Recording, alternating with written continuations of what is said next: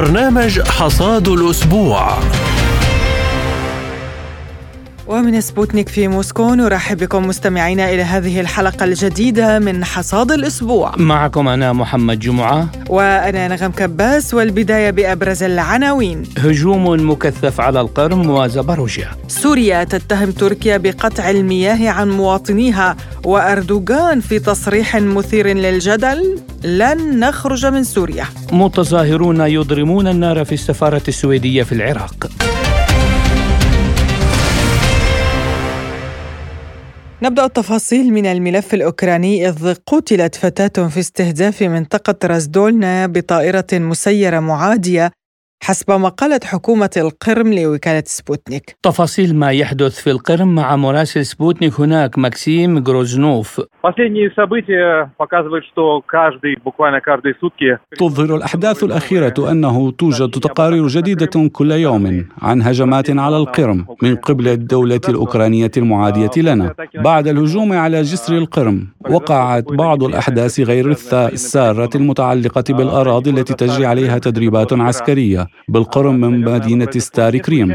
ربما لم يحدث ذلك عن طريق الصدفة. الآن تجري هناك تحقيقات. بالمناسبة الوضع هنا يؤول إلى الاستقرار ولحسن الحظ لم يصب أحد هناك وقد تم إجلاء الناس من أربع قرى. وفقا لوزارة حالات الطوارئ انخفض توتر الانفجارات بشكل كبير في هذه المنطقة. أما بالنسبة لما جرى في هذا الصباح فقد كان هناك هجوما آخر بطائرة بدون طيار على شمال غرب شبه جزيرة القرم. وهناك تقع شبه جزيرة تار خانكوت التي توجد فيها منطقتان هما تشيريومورسكي ورازدولينسكي حيث وقعت المأساة في الأخيرة. ففي حوالي الثالثة إلى الرابعة صباحا سقطت أو انفجرت الطائرة, المسيرة في وسط هذه المنطقة. وللأسف في تلك اللحظة ظهرت فتاة صغيرة في الشارع. وبحسب السلطات فإن هذه الطفلة التي تبلغ من العمر بين الثالثة عشر والرابعة عشر أصيبت بشظايا. لسوء الحظ لم يكن من الممكن إنقاذها لتصبح ضحية أخرى لهذه الهجمات.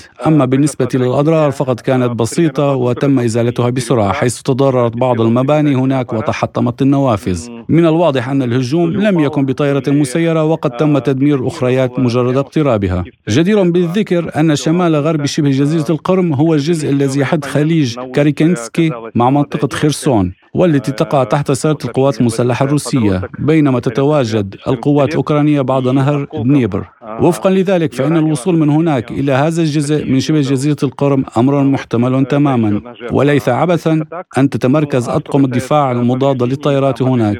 بشكل عام الوضع هادئ في شبه جزيرة القرم. وردا على الهجمات المتكررة على القرم قصفت روسيا مستودعات في أوديسا على البحر الأسود.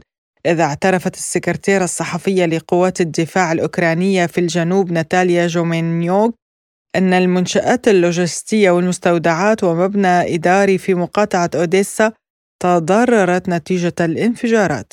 من جهة أخرى قال فلاديمير روغوف رئيس حركة نحن مع روسيا لوكالة سبوتنيك إن القوات الروسية قد تمكنت من إفشال هجوم للقوات الأوكرانية بالقرب من قرية رابوتينو على قسم أورخوفسكي من خط المواجهة في مقاطعة زاباروجيا واستخدم العدو في الهجوم العربات المدرعة بما في ذلك الدبابات ولكن تم صده بنيران كثيفة تم استخدام الطيران والمدفعية وتمت أيضا إعادة القوات إلى الغابات. بدوره أكد وزير خارجية المجر بيتر سيارتو أن بلاده ضد استخدام الذخائر العنقودية في أوكرانيا. Well, generally speaking, we are against the usage of such weapons. بصراحة نحن ضد استخدام الذخائر العنقودية لأنها خطيرة للغاية ويمكن أن تعرض حياة المدنيين للخطر. لذلك ليس من قبيل الصدفة أننا انضممنا إلى المبادرة العالمية لحظر القنابل العنقودية. نعم نحن غير راضين عن القرار الأمريكي بشأن هذه القضية ونعتبره حلا يمكن أن يجلب معاناة جديدة وضحايا كثر. وبصفة عامة نحن في المجر نرفض بشكل قاطع توريد الأسلحة إلى أوكرانيا. ربما تكون المجر هي الدولة الوحيدة التي لا تزود أوكرانيا بالسلاح ولا تسمح بمروره عبر أراضيها. والسبب في ذلك هو اعتقادنا بأن إحلال السلام في أوكرانيا ليس من خلال توريد الأسلحة. فكلما ازداد توريد الأسلحة كلما طالت هذه الحرب. حول هذا الموضوع قال الخبير العسكري ورئيس قسم منظمة شنغهاي في معهد بلدان رابطة الدول المستقلة فلاديمير يفسيف لسبوتنيك Ремонт бронетехники планируется организовать на территории Польши. تم التخطيط لإصلاح المركبات المدرعة على أراضي بولندا ولكن من أجل إصلاح المعدات هناك يجب إحضارها إلى هناك وبالتالي يجب سحبها من ساحات المعارك ولمنع ذلك يوجد الآن تكتيك خاص للتدمير الإضافي لهذه المعدات التي تعرضت للتلف بالإضافة لذلك توجد بعض معدات الجيش الأوكراني في المنطقة الرمادية وسيكون من الصعب إخراجها من هناك. وإذا كانت الأعمال الهجومية جارية بالفعل فنحن الآن نتخذ إجراءات هجومية أيضا في اتجاه كوبيانسك وبالتالي لا يمكن إخلاء أي شيء. لذلك أعتقد أنه يمكننا التحدث عن استعادة 20% فقط من المعدات الغربية المعطلة. وحول إعادة إصلاح الآليات العسكرية الغربية في أوكرانيا قال الخبير العسكري ديمتري دروزدينغو لسبوتنيك Дело все в том, что в Украине нет компетенции. أوكرانيا نفسها ليس لديها القدرة لإصلاح المركبات القتالية الأمريكية برادلي ودبابات ليابارد فهذه المهمة تولي أم... تولى أمرها الغرب مصانع المركبات المدرعة في أوكرانيا أصبحت هدفا مشروعا للجيش الروسي وما ستنشره شركة الدفاع الألمانية ريمينتال ربما هو نوع من القواعد الخاصة بالإصلاح أي أنه لن يتم تصنيع الدبابات هناك بل سيتم إصلاحها هذا هو أقصى ما يمكنهم فعله ولكن حتى مثل هذه الصناعات سيتم تدميرها أيضا. لذلك لديهم طريقة واحدة فقط لإجراء عمليات التصليح وهي على أراضي البلدان المجاورة. ولمناقشة هذا الموضوع ينضم إلينا عبر الهاتف الخبير بالشأن الروسي ومدير مكتب الميادين في موسكو مسلم شعيتو. أهلا بك دكتور في برنامج حصاد الأسبوع. أهلا وسهلا فيكم وبالمستمعين جميعا. يعني نلاحظ أن هناك هجمات متكررة على شبه جزيرة القرم وأيضا على زباروجيا محاولات استهداف الطرق الواصلة بين روسيا وشبه الجزيرة برأيك كيف ستمنع روسيا الهجمات المستقبلية؟ اولا بالنسبة لهذه الهجمات هي متوقعة آه، ومعروفة كلاسيكيا عندما يخسر أي من القوى وخاصة القوى المتشددة تلجأ إلى الأعمال الإرهابية ضد المنظمات والأماكن والبنية التحتية والمدنيين فهم سيستمرون بهذه آه، المحاولات من أجل إثارة آه، نوع من القلائل أو أو برأيهم أنه سيثير نوع من الإشمئزاز وسط المواطنين والتأثير على البنية التحتية. الرد هو ليس على عناصر من قاموا بهذه العملية، الرد هو على القيادات الرد هو على مراكز القرار الرد هو على مراكز تجمع هكذا آليات وهكذا إمكانات. ونحن نعرف بالنسبة لتفجير جسر القرم كانت الآليات انطلقت من أوديسا وهي آليات أو مسيرات مائية بريطانية بامتياز وقد زودت إضافة بمتفجرات إضافية من أجل أن تحدث ما أحدثته من تأثير على آه، الجسر الكرم. نعم لروسيا إمكانات كبيرة آه، للرد لكنها دائما تتحاشى التعرض للمدنيين عكس ما يقومون به. يعني هي ردت في أديسا يعني مركز انطلاق الزورقين المسيرين اللذين استهدفا آه، جسر القرم ردت روسيا باستهداف المستودعات اللوجستية الموجودة هناك والذخائر. نعم هذا هو المتوقع من روسيا أن ترد على آه، المستودعات والأماكن والقيادات والذين ينظمون هذه العملية وليس على البنية التحتية المدنية أو المدنية. أعتقد ستستمر روسيا بردها وقد يكون أشمل ليصل إلى مناطق أخرى ليس في أوديسا إنما قد يصل إلى آه، غرب أوكرانيا هو في لبوف حيث تتجمع القيادات الانجلو ساكسونيه آه، وفي كييف أيضا لقيادة هكذا عمليات. اذا نحن أمام مرحلة جديدة من التصعيد ستستمر بها أوكرانيا ستستمر بأسلحة الأنجلو ساكسونية المتطورة والأكثر دمارا والأكثر إرهابا آه، ونحن سنشهد حكما لاحقا محاولة تدخل في الشؤون الداخلية الروسية كما دعت بريطانيا منذ آه، يومين أو اليوم أيضا لانضمام المواطنين والشباب الروس للمخابرات البريطانية. إذا هذه حرب ستستمر بكل أشكالها المعلوماتية والإرهابية والاقتصادية والسياسية وحتى الآن لم يفلحوا على ما يبدو بأي من آه، هذه النواحي بالتأثير على روسيا. لكن آه، حكما سيصعدون وهذا ما نتوقعه نعم نعم دكتور السؤال يعني آه، الآن الغرب الأوروبي يعيد النظر بخصوص إمداد القوات الأوكرانية بالأسلحة الجديدة ويكتفي بتوريد أو بتصحيح وتصليح الأسلحة الموجودة والمعطلة التالفة برأيك دكتور السؤال هنا يعني هل أن الغرب عاجز عن الإمداد بالأسلحة للقوات الأوكرانية أم أنه أعلن إفلاسه بهذا المعنى؟ الغرب لن يتوقف عن إمداد أوكرانيا بكل أنواع الأسلحة. الغرب يحاول تخفيف وطأة تأثير الدعم الأوروبي لأوكرانيا بالمعدات وبالأسلحة وبالأموال أمام مواطنيه. على أبواب انتخابات في الولايات المتحدة الأمريكية على أبواب أزمات اجتماعية آه، تتعرض لها هذه الدول. وكأنه يقول نحن لن نصرف كثيرا من الأموال فقط سنعيد الترميم. لكن واضح تماما أن الغرب لن يتوقف وسيزيد دعمه بأسلحة أكثر تطورا وفتكا وبالتالي آه، لن آه، يتراجع عن هذا الإنجاز الضخم الذي حققه بأن يكون الشعب الأوكراني ضد الشعب الروسي. وهناك قوة متشددة ومتعصبة مستعدة للموت مستعدة للقتال باسم الناتو. أعتقد هذا الإنجاز لن يتراجع عنه. سيدفعون كل ما يستطيعون من أسلحة وإمكانات مادية واقتصادية آه، لدعم أوكرانيا ضد روسيا. نعم أيضا الاتحاد الأوروبي خصص مليارات الدولارات مؤخرا من أجل توسيع آه، معسكرات التدريب يعني للمقاتلين. آه، هل يمكن أن نفهم أنه بالرغم من الأزمات الاقتصادية التي أشرت لها حضرتك أيضا يعاني منها الاتحاد الأوروبي ومعظم دوله بالرغم من هذا يعني ترك كل أشغاله الاتحاد الأوروبي وكل التحديات التي تواجهه؟ وخصص المليارات فقط من أجل تدمير أوكرانيا وروسيا معا؟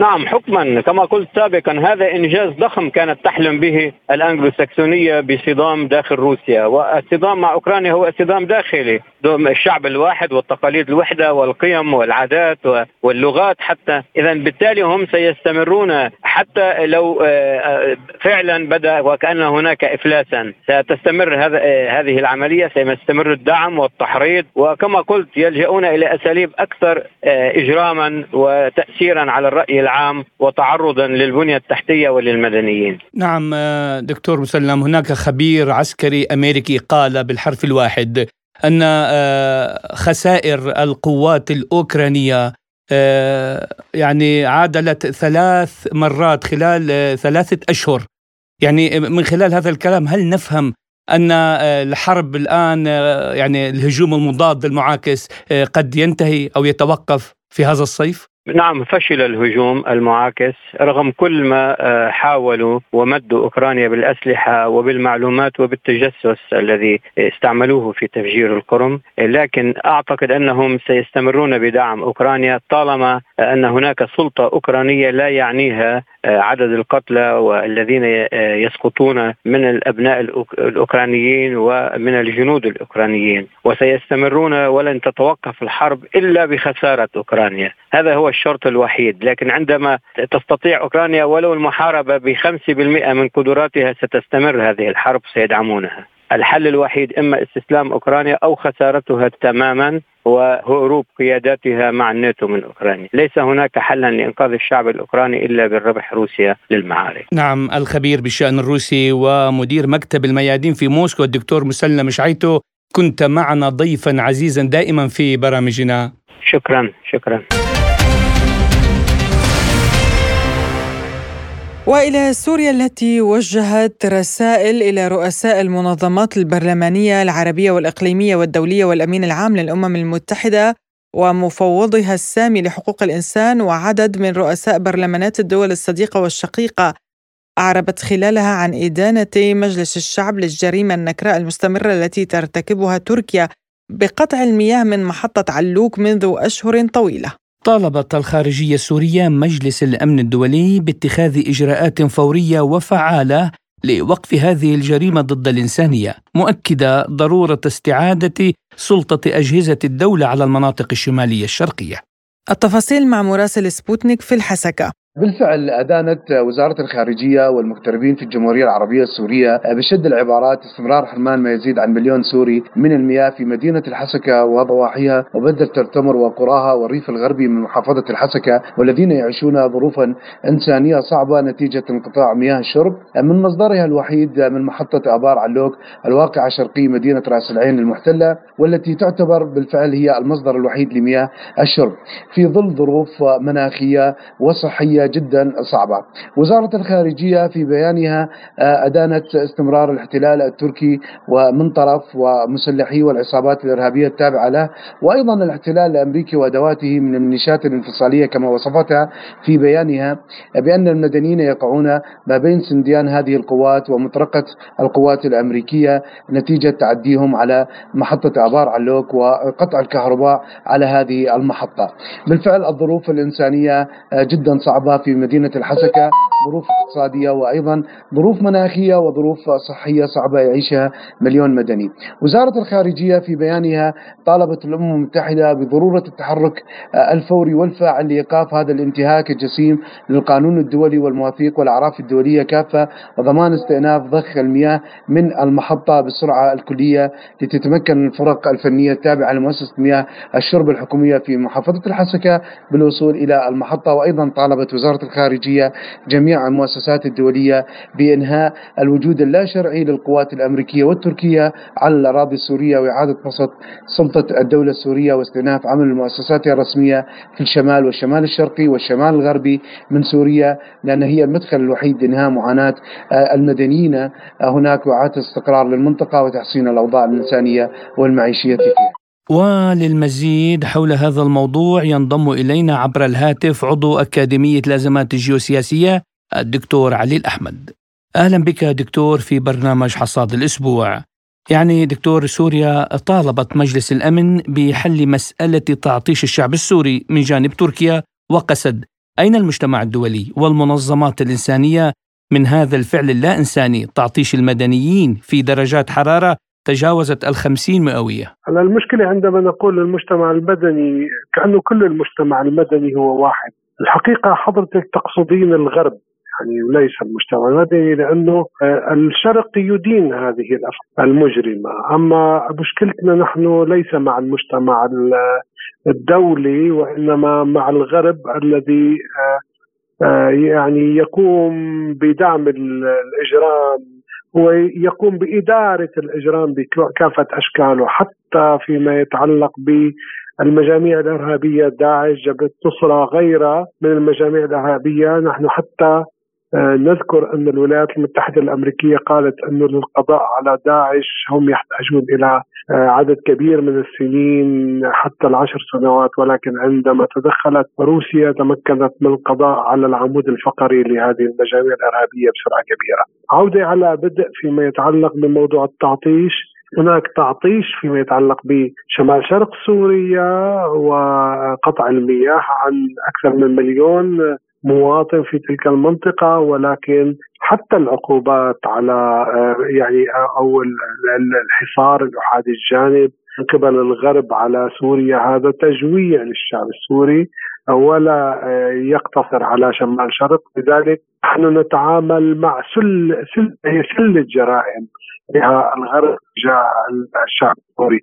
تعطيش من جانب من جانب آخر سرقة خيرات الشعب من نفط وقمح وقطن وحتى احتكار استخدام المنشآت المائية التي آه، بناها الشعب السوري آه، بعرقه بمساعدة روسيا ذاك الوقت الاتحاد السوفيتي من سد الفرات إلى سد تشرين إلى سد البعث إلى مجموع السدود الخابور آه، باقي السدود يعني المنشآت المائية كلها التي يعني أتاحت للشعب السوري أن يكون لديه وافر من من الخيرات من قمح وذرة وشعير وغيره.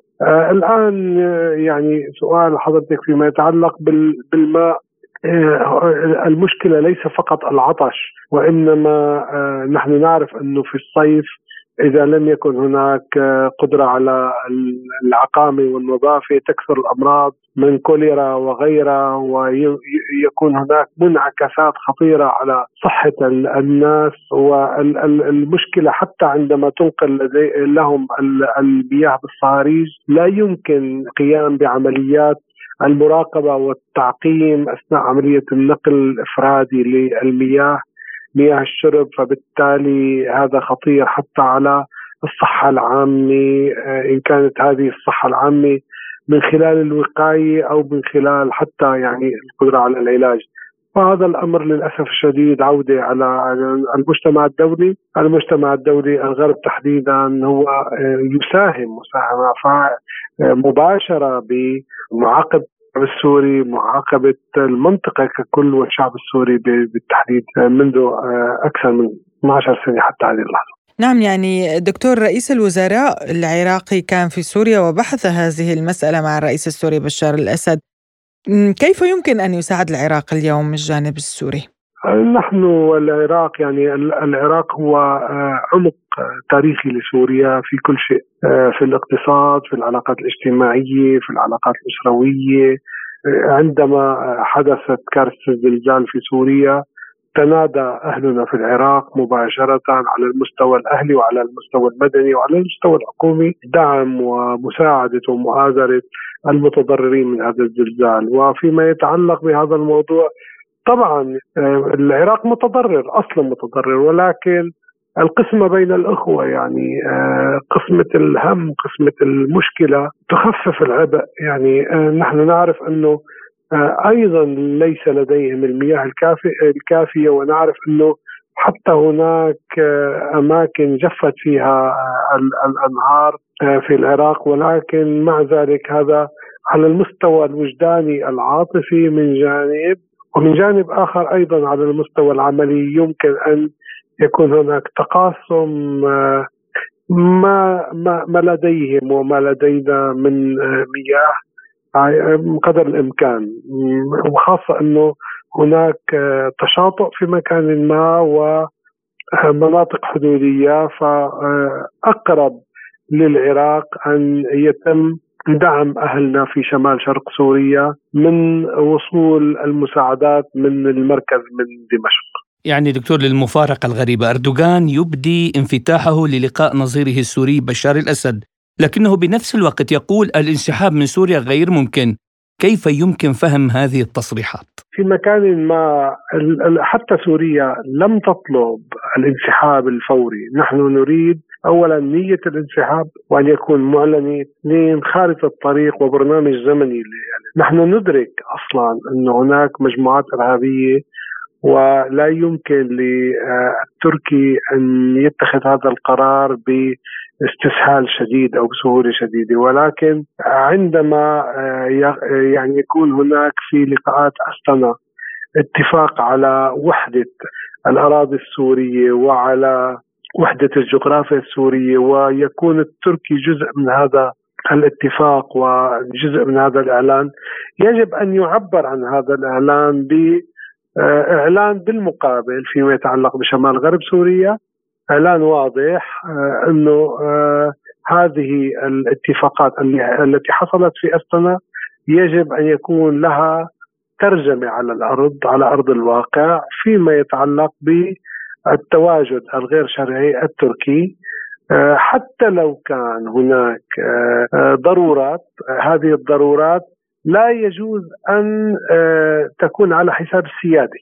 يعني إذا كان هناك ضرورات في احتواء المجاميع الإرهابية ولا يمكن مواجهة هذه المجموعات الإرهابية الآن يجب أن يكون هناك تعاون بينهم وبين الجيش العربي السوري في القضاء على هذه المجاميع الإرهابية وليس دعم بعض المجاميع الإرهابية باعتقاد أنه هذا الأمر في صالح تركيا، هذا الأمر ليس في صالح الشعب التركي، هذا ليس الأمر في صالح تركيا لأنه في نهاية الأمر هذا فرانكشتاين. يعني نحن نعرف قصة فرانكشتاين الذي سوف يأكل صاحبه أو يقضي أو يقتل صاحبه، فالإرهاب يمكن أن يمتد إلى الداخل التركي وأن يكون ضارا بتركيا كما هو الآن دار في في, في بسوريا. ولديهم تجربة قريبة يعني من منذ زمن ليس بعيد. آه، الأتراك يعرفون أن هذه المجاميع الإرهابية أثرت على المناطق الحدودية التركية وهناك ضوجان من قبل المجتمع التركي ويعرف هذا الأمر أو تعرف الحكومة التركية هذا الأمر، لذلك أنا يعني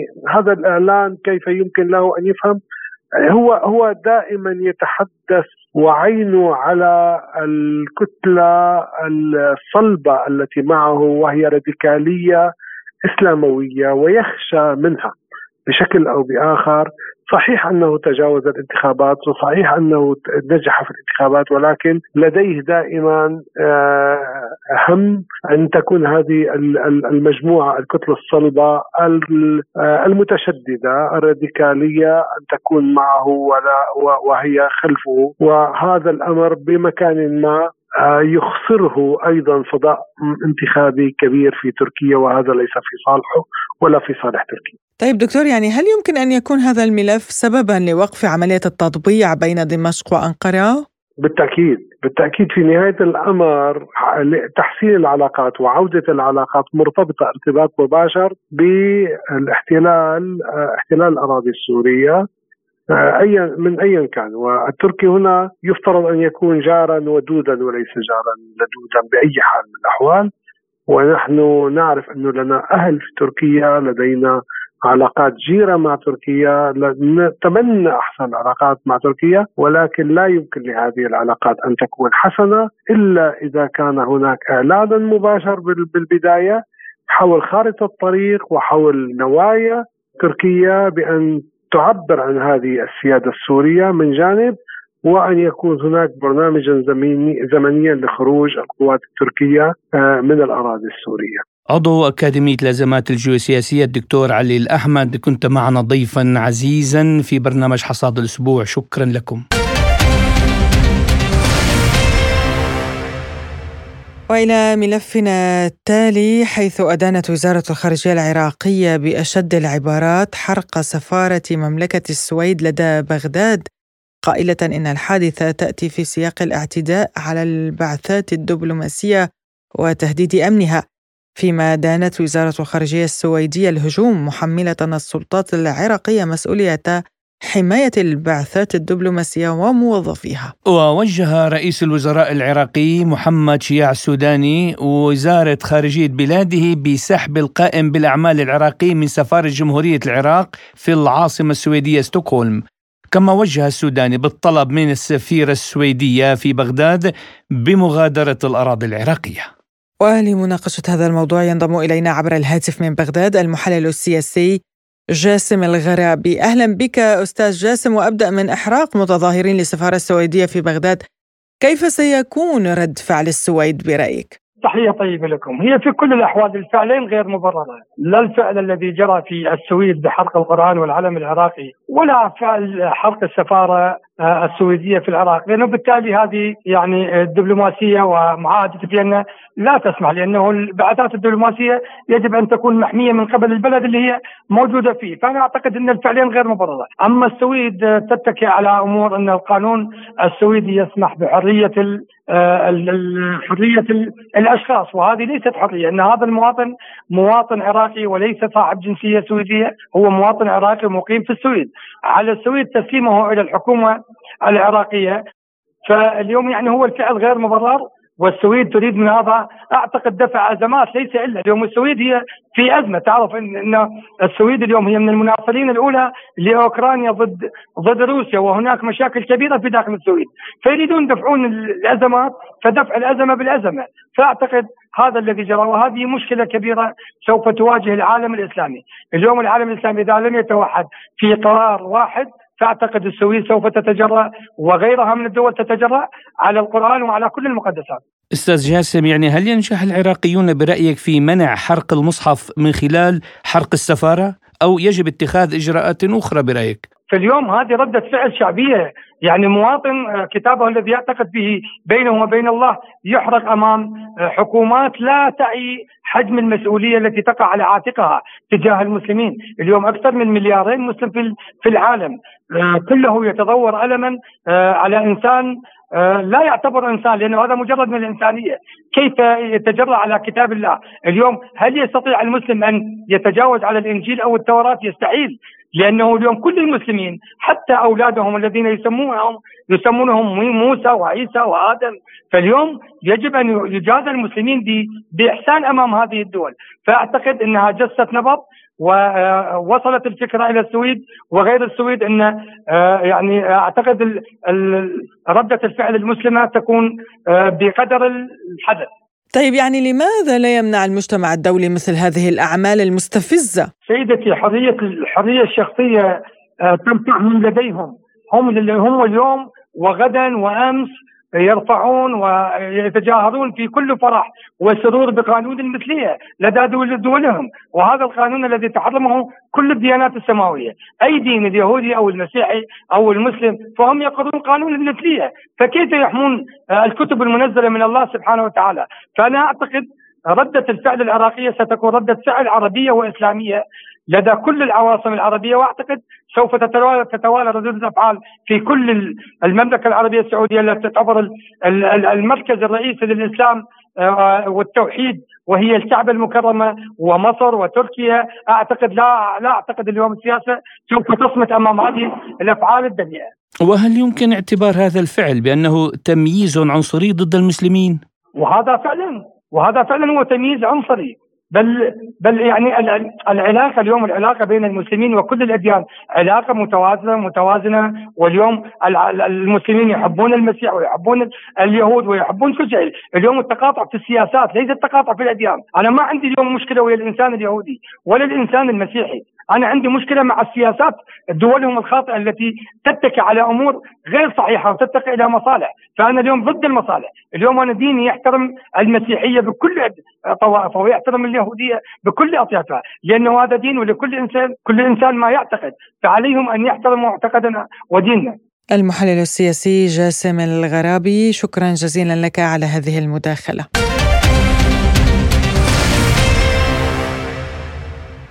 وإلى ملفنا التالي وإعلان روسيا عدم تمديد صفقة الحبوب إلى أن يتم الإيفاء بالبند الروسي إذ قال المتحدث باسم الرئاسة الروسية ديمتري بسكوف الاتفاقات بشأن صفقة الحبوب قد تم إنهاؤها بالفعل وتم إيقافها وستعود روسيا على الفور إلى تنفيذها بعد استيفاء الجزء الروسي من الشروط. وبعد انسحاب روسيا من المبادرة ارتفعت العقود الآجلة للقمح بأكثر من 5%. في هذا السياق أعلن رئيس دبلوماسية الاتحاد الأوروبي جوزيف باريل أنه بعد وقف مبادرة الحبوب يتعين على دول الاتحاد الأوروبي تصدير المواد الغذائية من أوكرانيا عبر أراضيها بنشاط أكبر وهذا يعني أن جيران أوكرانيا يجب أن يبذلوا جهودا كبيرة وأن يفتحوا المزيد من الحدود ويسهلوا النقل. عن إشكاليات مبادرة الحبوب تحدث بشكل مفصل الرئيس الروسي فلاديمير بوتين قائلا Мы вновь и вновь продлевали эту сделку. И продлевая... مددت روسيا الاتفاق مرارا وتكرارا على امل ان يبدا الشركاء الاجانب في الامتثال الكامل للمعايير والشروط المتفق عليها والمعتمده، ومع ذلك لم يكن احد يفي باي التزامات او اتفاقيات، بل على العكس من ذلك تم طرح مطالب جديده باستمرار فيما يتعلق بروسيا. اعتقد ان موظفي الامم المتحده سعوا باخلاص الى الوفاء بالوعود التي قطعها الغرب. لكنهم لم يتمكنوا من تحقيق أي شيء. في المقابل لم يدخر شركاؤنا الغربيون أي جهد لتعطيل الصفقة. يزعم الشركاء الغربيون بأن روسيا هي المسؤولة عن فشل الصفقة وعن الكوارث التي تلحق بسكان إفريقيا ولا يزال الغرب ينهبها بنظامه الاستعماري الجديد كما أنه يستفيد من صفقة الحبوب مما أدى إلى تشويه معنى هذه الاتفاقات. في البداية كانت الصفقة تهدف إلى ضمان الأمن الغذائي العالمي ومساعدة أفقر البلدان في إفريقيا وآسيا وأمريكا اللاتينية. ولكن تم استخدام هذه الصفقة بالفعل لإثراء الشركات الأمريكية والأوروبية الكبيرة التي قامت بتصدير وبيع الحبوب من أوكرانيا. في غضون عام تقريبا وكجزء مما يسمى بالاتفاق تم تصدير 32.8 ألف مليون طن من البضائع من أوكرانيا. ذهب أكثر من 70% منها بالضبط إلى البلدان الغنية بما في ذلك دول الاتحاد الأوروبي وبدورها. شكلت حصة دول مثل إثيوبيا والسودان والصومال وأفغانستان واليمن أفقر البلدان أقل من 3% من الإجمالي أي أقل من مليون طن. في الوقت نفسه لم يتم الوفاء بأي من شروط الصفقة المتعلقة بالانسحاب من العقوبات المفروضة على الصادرات الروسية من الحبوب والأسمدة إلى الأسواق العالمية. علاوة على ذلك فهم يعرقلون كل مساعينا للتبرع بالأسمدة لأفقر البلدان. وحول تداعيات هذا الموضوع جراء خطط كييف مواصلة الصفقة بدون روسيا.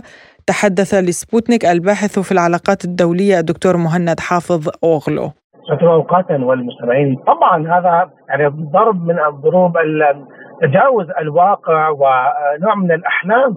اليوم آه، لو لم تكن روسيا تعلم تماما ومدركة للقوانين أنها هي من تستطيع أن توقف هذا التحرك أو منع تمديد أو تصدير الحبوب عبر البحر الأسود لما كانت اقدمت على هذه الخطوة ولا ما رأينا ذلك الامتعاض الغربي وامتعاض الأمم المتحدة ضاربين بارض الحائط المصالح الروسية والاتفاق الذي وقعته الأمم المتحدة في اتفاقية إسطنبول، يعني هم يريدون الهروب مما يجب أن يلتزموا به ومن الواجبات التي عليهم.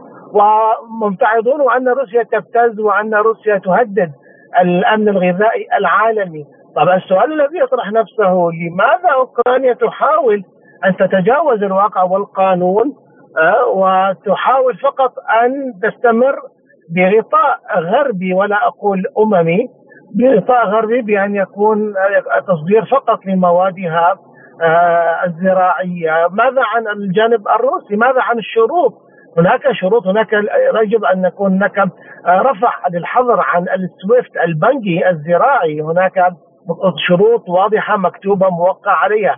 لماذا لا تلتزم بها تلك الدول؟ أم فقط هم يريدون أن يأخذوا من كل دولة ما يريدون ولا يعطوا ما يجب عليهم اعطاؤه هذا الأمر لم يعد يصلح لدى روسيا اليوم آه، وهي محقه في ذلك. لماذا؟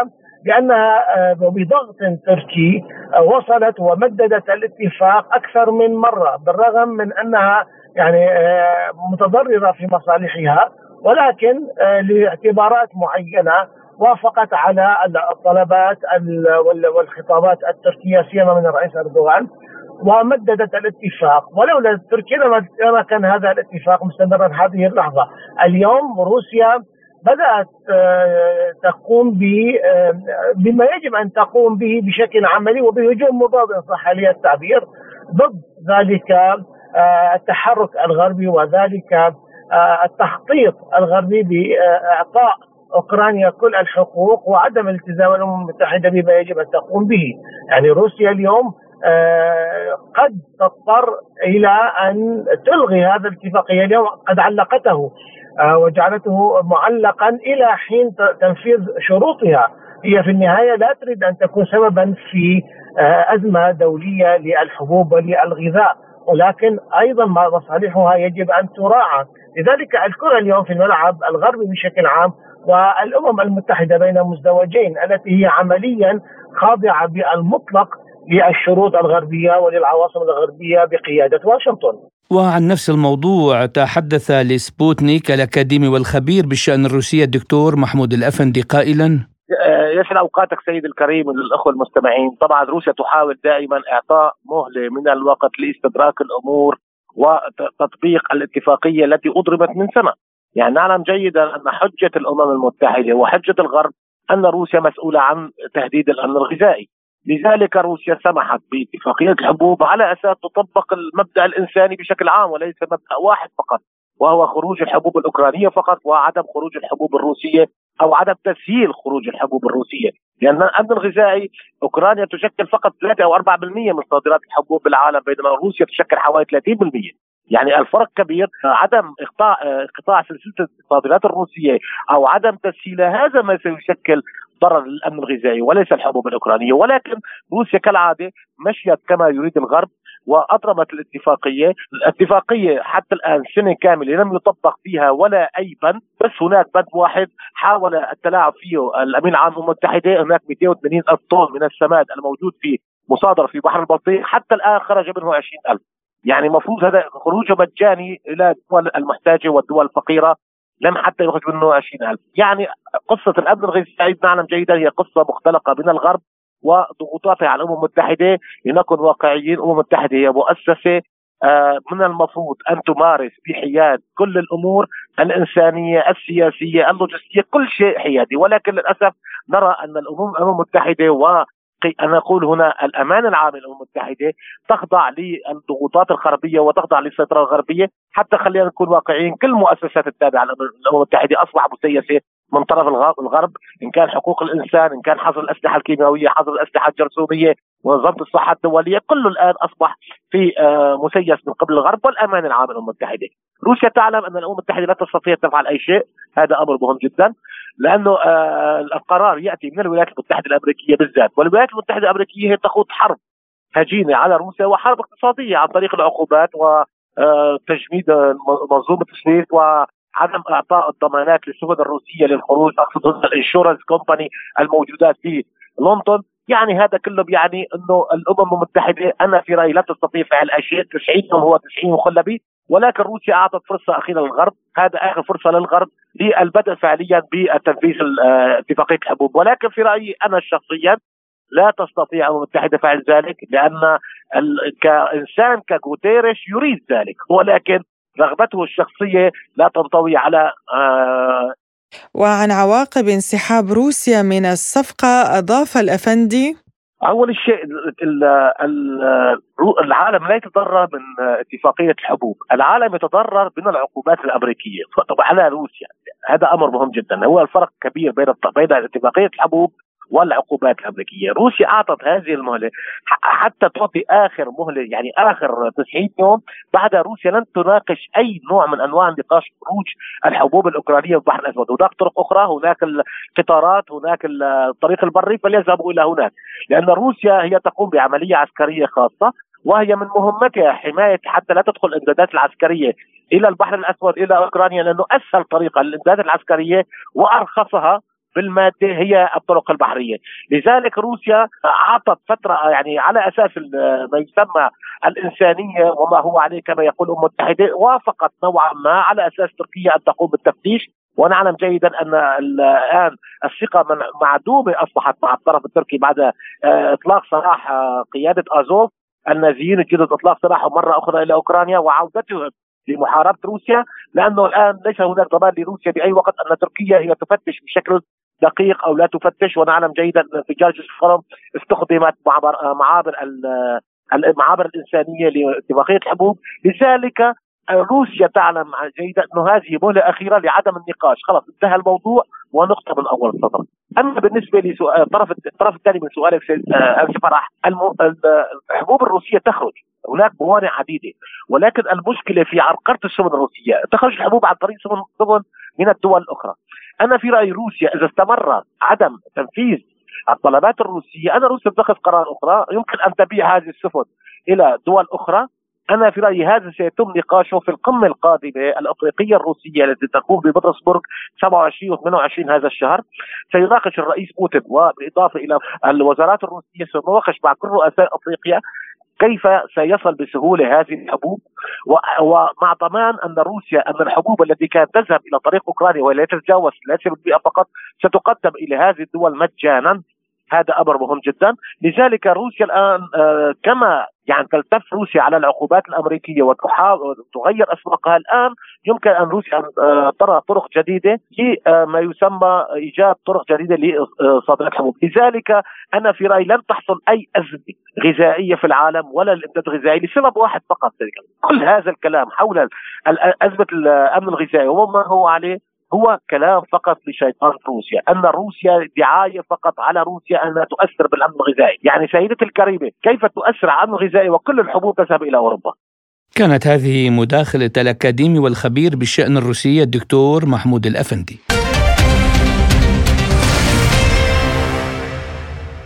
ولدينا أيضا في حصاد الأسبوع صفقات اقتصادية كبيرة يحملها أردوغان مختتما جولته الخليجية بزيارة الإمارات. بمزيد من الصفقات الاقتصادية والاستثمارية والتجارية الكبيرة أنهى الرئيس التركي رجب طيب أردوغان في الإمارات جولته الخليجية التي بدأها الاثنين بزيارة المملكة العربية السعودية وانتقل منها إلى دولة قطر قبل قدومه إلى أبو ظبي ليستقبله رئيس الإمارات محمد بن زايد آل نهيان الرئيس التركي في قصر الوطن بأبو ظبي. ومن أكبر مكاسب جولة الرئيس التركي موافقة السعودية على شراء طائرات مسيرة تركية في أكبر عقد دفاعي في تاريخ البلاد. كما أن الصفقة تتضمن إنتاجا مشتركا بالإضافة إلى خطة تنفيذية للتعاون الدفاعي بين البلدين. حول هذا الموضوع تحدث لسبوتنيك المحلل السياسي والخبير في نادي فالداي للحوار فرحات إبراهيموف زيارة أردوغان للسعودية وتوقيع عقود جادة ومهمة معها في مجال الطاقة والدفاع ولا سيما توريد طائرات بيرقدار بدون طيار تشير إلى إعادة ضبط السياسة التركية في الشرق الأوسط على الرغم من أن العلاقات بين أنقرة ودول الخليج العربي كانت متوترة للغاية لفترة طويلة فقد سعى كلا الجانبين إلى نزع فتيلها ويرجع ذلك للقواسم المشتركة في الآراء الدينية والتواجد في نفس المنطقة والفهم للحاجة إلى التعاون. يتولد انطباع بأن رغبة تركيا طويلة الأمد في التخلص من الهيمنة الإمبريالية الأمريكية قد امتدت إلى دول الخليج العربي. نتذكر من التاريخ بأنه حتى وقت قريب لم تتمكن جميع هذه البلدان بما في ذلك تركيا من المجادلة علنا مع الولايات المتحدة. فقط كانوا حلفاء لها بشكل رسمي أو غير رسمي. وفي وقت لاحق أدرك الجميع بأن الهيمنة الأمريكية تتجاوز حتى المستوى التحالفي في العلاقات. فها هي تركيا تعاني من حيث الفرص الاقتصادية بسبب رفضها طاعة الولايات المتحدة ولديها مشاكل جدية في مسألة جذب الاستثمارات. الآن تركيا تقوم بنوع من التوجه نحو الشرق ولكن بشكل حاسم. في ظل هذه الظروف فإن تقارب تركيا مع المملكة العربية السعودية التي شرعت أيضا في هذا النوع من السياسة يدل على رغبة كل طرف في الاستقلال السياسي. وفي هذا السياق سيقدم كل بلد مساهمته الخاصة في هذه العملية. ومن المهم للغاية الحفاظ على علاقات التعاون بينهما. ستعطي جولة أردوغان دفعة كبيرة لسياسة تركيا الخارجية في الشرق الأوسط. ومن المحتمل تماما أن تتمكن روسيا في المستقبل من المشاركة في إنشاء تكتل لا يشمل فقط تركيا ودول الخليج بل وإيران أيضا. قامت المملكة العربية السعودية في الفترة الأخيرة بتحسين علاقاتها مع روسيا بشكل جدي. في المقابل وصلت العلاقات الإيرانية التركية إلى مستوى جديد تماما. نمت فيه التجارة بين أنقرة وطهران نموا سريعا. لا تزال تركيا توفر قناة التفافية للعقوبات على إيران وبنفس الوقت تعزز علاقاتها بشكل كبير مع روسيا. ردا على ذلك بدأ الغضب يظهر على سلوك الولايات المتحدة التي راحت تهدد تركيا والمملكة العربية السعودية بفرض عقوبات ولكن كل هذا ليس سوى بداية لنهاية الهيمنة الأمريكية. وهذا سيحدث تدريجيا لأن ما عمله الانجلو ساكسون طيلة قرن من كامل من الزمن في منطقة الشرق الأوسط لن يكون من الممكن تدميره في عام واحد. وعن أهمية صفقة المسيرات تحدث الخبير السياسي والعسكري الدكتور محمد صالح الحربي لسبوتنيك. بداية نستطيع القول إنه هذه الزيارة نطلق عليها زيارة النقلات النوعية والتحولات الاستراتيجية أو بمعنى أشمل هي زيارة الأعماق الاستراتيجية. نظرا لأهميتها في خضم ما يمر به العالم من أزمات وأزمات التوترات الجيوسياسية أو أزمات الطاقة أو انخفاض النمو الاقتصاد العالمي. هناك حقيقة تحولات وإعادة تشكيل لتحالفات على المستوى الإقليمي الدولي. نعرف أنه الزيارات السعودية التركية أخذت زخم متسارع. حقيقة زيارة الرئيس رجب طيب أردوغان إلى المملكة العربية السعودية وبصحبته أكثر من 200 شخصية وزارية رجال أعمال مسؤولين مهمين والهوا التوقيع على سلسلة من الاتفاقات الاستراتيجية رفع التبادل التجاري وسنتحدث عن ذلك. وعما إذا كان الاتفاق التركي السعودي العسكري على صناعة المسيرات من شأنه أن يخدم المملكة السعودية في ظل التوترات التي تشهدها المنطقة العربية قال الحربي. المملكة العربية السعودية أعلنت للأقطاب والمحاور الدولية أنها في محور وسط لا تستخدم أي توترات أو لا تستفيد من أي توترات في أي أمور جيوسياسية كسلعة النفط أو عملية التجارة هناك انطلاق بمرحلة جديدة خاصة الآن مجلس التعاون الخليجي ومنذ 2021 يناير واتفاقية العلا انطلقنا بمفهوم وتكتل استراتيجي وسياسي واحد. هناك العديد من تنوع مصادر الدخل اللي هو نسميه التنوع والتوازن الاستراتيجي في العلاقات والشراكات بما يخدم المصالح. المشتركة. ذكرتي إنه كان هناك اتفاقيتين من ضمن خمسة اتفاقيات ما بين ولي العهد السعودي والرئيس رجب طيب اردوغان اللي هي الخطة التنفيذية للتعاون بين وزارتي الدفاع بين المملكة العربية السعودية وتركيا في مجال القدرات والصناعات الدفاعية والأبحاث والتطوير. الشيء الثاني اللي هو اتفاقية تعاون ما بين وزارتي الدفاع وشركة بايكار استحواذ على عقدين اللي هو الصناعة التركيب التجميع TB 2 وهذا نقطة مهمة للغاية فالاتفاقات كثيرة شملت مجالات الطاقة مجالات الصناعات الدفاعية مجالات الغذاء والزراعة مجالات عديدة. فهذا يعبر عن تنوع وتوازن المملكة العربية السعودية في مصادر الدخل خاصة إنه نعرف إنه المملكة العربية السعودية وتركيا هما أكبر اقتصادين في منطقتنا أو منطقة الشرق الأوسط الاقتصاد رقم 16 والاقتصاد رقم 17 في الجي 20 وعن إمكانية وجود دور سعودي لدفع التقارب التركي السوري إلى الأمام قال الحربي الموضوع السوري كانت هناك مبادرات مفاهمات خاصة في القمة العربية ال 32 قبل آه، أسابيع تحدثوا عن الملف السوري. أكيد إنه التقارب السعودي الإيراني التقارب السعودي السوري سينعكس ايجابا على ملفات المنطقة برمتها وخاصه ملف سيادة وأمن سوريا. أكيد المملكة العربية السعودية ستلعب محور مهم وتوازن وسط في هذا الملف. وعما إذا كانت تركيا تسعى من خلال زيارة رئيسها إلى منطقة الخليج العربي للحصول على تمويل من الجانب الخليجي، أضاف الحرب يقول: الكل يسعى لمصالحه المشتركة وفق تقدير وتقييم الموقف المملكة العربية السعودية لديها رؤية 2030 ستضخ ما يقارب 3.5 5 تريليون دولار وحتى 20 30 لابد أن أن يكون هناك مشاركات من جميع الدول وفق مصلحتنا الذاتية اولا ومن ثم المصالح المشتركة. استمعنا إلى مداخلة الخبير السياسي والعسكري الدكتور محمد صالح الحربي. وإلى الجزائر حيث صرح الرئيس عبد المجيد تبون اليوم خلال زيارته للصين الشعبية بدعوة من نظيره الصيني شي جين بينغ أن كل ما تم القيام به هو لمصلحة الشعب الجزائري.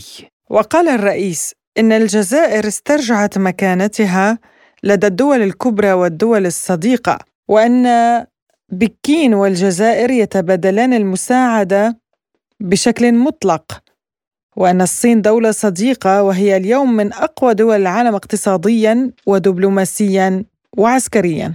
عن زيارة تبون لبكين وما تحمله هذه الزيارة من فرص تحدث لسبوتنيك الخبير الاقتصادي وأستاذ العلوم الاقتصادية بجامعة الجزائر البروفيسور مراد كواشي. أعتقد أن لهذه الزيارة أكثر من دلالة لها دلالات سياسية، دلالات دبلوماسية ودلالات اقتصادية. الجزائر تتوجه أكثر فأكثر ويوما بعد يوم نحو الشرق بعد زيارته إلى موسكو، الآن رئيس الجمهورية إلى إلى إلى بكين من أجل توطيد العلاقات السياسية والدبلوماسية والاقتصادية بين البلدين. آه، من الناحية الاقتصادية العلاقات الاقتصادية شهدت منحى تصاعدي تقريبا منذ التوقيع على الخطة الخماسية الثانية للتعاون الاستراتيجي الشامل بين البلدين وهذه الخطة التي تمتد للفترة 2022 2026 الجزائر الآن أصبحت أو عفوا الصين أصبحت أكبر ممول للجزائر فهي تزود الجزائر ب 17% من احتياجاتها السنوية وهذا ما يمثل ما قيمته 9 مليار آه، دولار. أعتقد أن العلاقات الاقتصادية آه، الوطيدة بين البلدين وحتى السياسية والتاريخية ربما ستخدم مصلحة البلدين. هناك مصالح مشتركة للبلدين سواء لبكين أو للجزائر. فكل طرف بحاجة إلى الطرف الآخر خاصة في الظروف الحالية والتي تشهد ربما ظهور وبزوغ معالم لنظام عالمي جديد. وعن هذه الشراكات والتفاهمات الاقتصادية بين البلدين تحدث لسبوتنيك الخبير الاقتصادي وأستاذ الاقتصاد بجامعة مستغانم بوحوس بوشيخي. نعم العلاقة الخصوصية والخاصة بين الجزائر وما أدراك ما الجزائر والصين. أولا علاقة تاريخية متجذرة. أه، بالنسبة للعلاقات الاقتصادية تقريبا في الستينات والسبعينات والثمانينات العلاقات الاقتصادية كانت من جانب واحد كانت فقط الصين تستورد من الجزائر ما قيمته حوالي مليار دولار. أما بالنسبة للجزائر فكانت لا تستقبل من الصين أي سلع. يعني هذا اللي يكون في علم الجميع في السبعينات والثمانينات والتسعينات. لما الصين بعد التسعينات أصبحت آه، مصنع العالم ووقعت وقع انفتاح أصبحت تتدفق السلع من الصين إلى الجزائر وأصبح هناك اختلال اختلال الميزان التجاري بحيث صادرات الصين إلى الجزائر حوالي 7 مليار دولار ومن ومن جهة أخرى صادرات الجزائر إلى الصين حوالي مليار دولار. فقط معناتها آه، الميزان التجاري لصالح الصين. أنا أعتقد هذه الزيارة زيارة الرئيس عبد المجيد تبون إلى الصين من أجل المذهب إلى شراكة استراتيجية ولا نقع فقط في آه، التجارة وفقط الاستيراد. وعما إذا كان الوقت مناسبا للانضمام إلى مجموعة البريكس قال أبو شيخي. بارك الله فيك. فعلا منظمة البريكس كما يعلم الجميع منظمة تتكون من خمس دول. روسيا والصين والهند وجنوب إفريقيا. وهذه المنظمة ترغب وتريد أن يكون النظام النظام العالمي متعدد الأقطاب بحيث أننا يعني هذا هذا المجموعات تريد إن شاء الله وسوف تكون يعني تقضي على هيمنة الدولار. أو التجارة العالمية كلها تسير بالدولار، لماذا لا نذهب إلى عالم متعدد الأقطاب؟ أين وخاصة مع يعني هذه هذه المنظمة وسلة العملات وممكن جدا عملة جديدة عملة البريك. فيا ريت يا الأستاذة فرح لعلمك أن هذه القضية قضية البريكس أو أو النظام المتع... يعني متعدد الأقطاب. نادت لها الجزائر في السبعينات عندما نادى الرئيس الراحل هواري بومدين إلى نظام دولي جديد آه، أثناء أزمة الدولار. لما لما أمريكا في السبعينات قررت أن لا أن لا يتغير الدولار إلى ذهب. فمن ذلك الوقت والجزائر تنادي إلى عالم متعدد الأقطاب.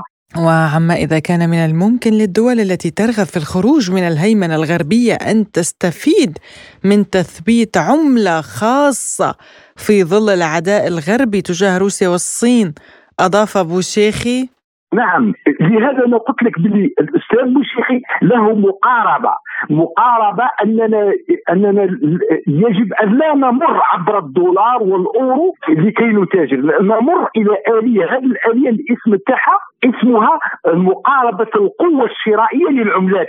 لهذا فالرئيس رئيس روسيا قال لماذا لا نذهب إلى التعامل هكذا بالروبل باليوان بالريال البرازيلي وهكذا معناتها يعني سلم من العملات وعالم متعدد الأقطار وهكذا نتخلص من الهيمنة هيمنة الدولار ونظام السويس إلى آخره.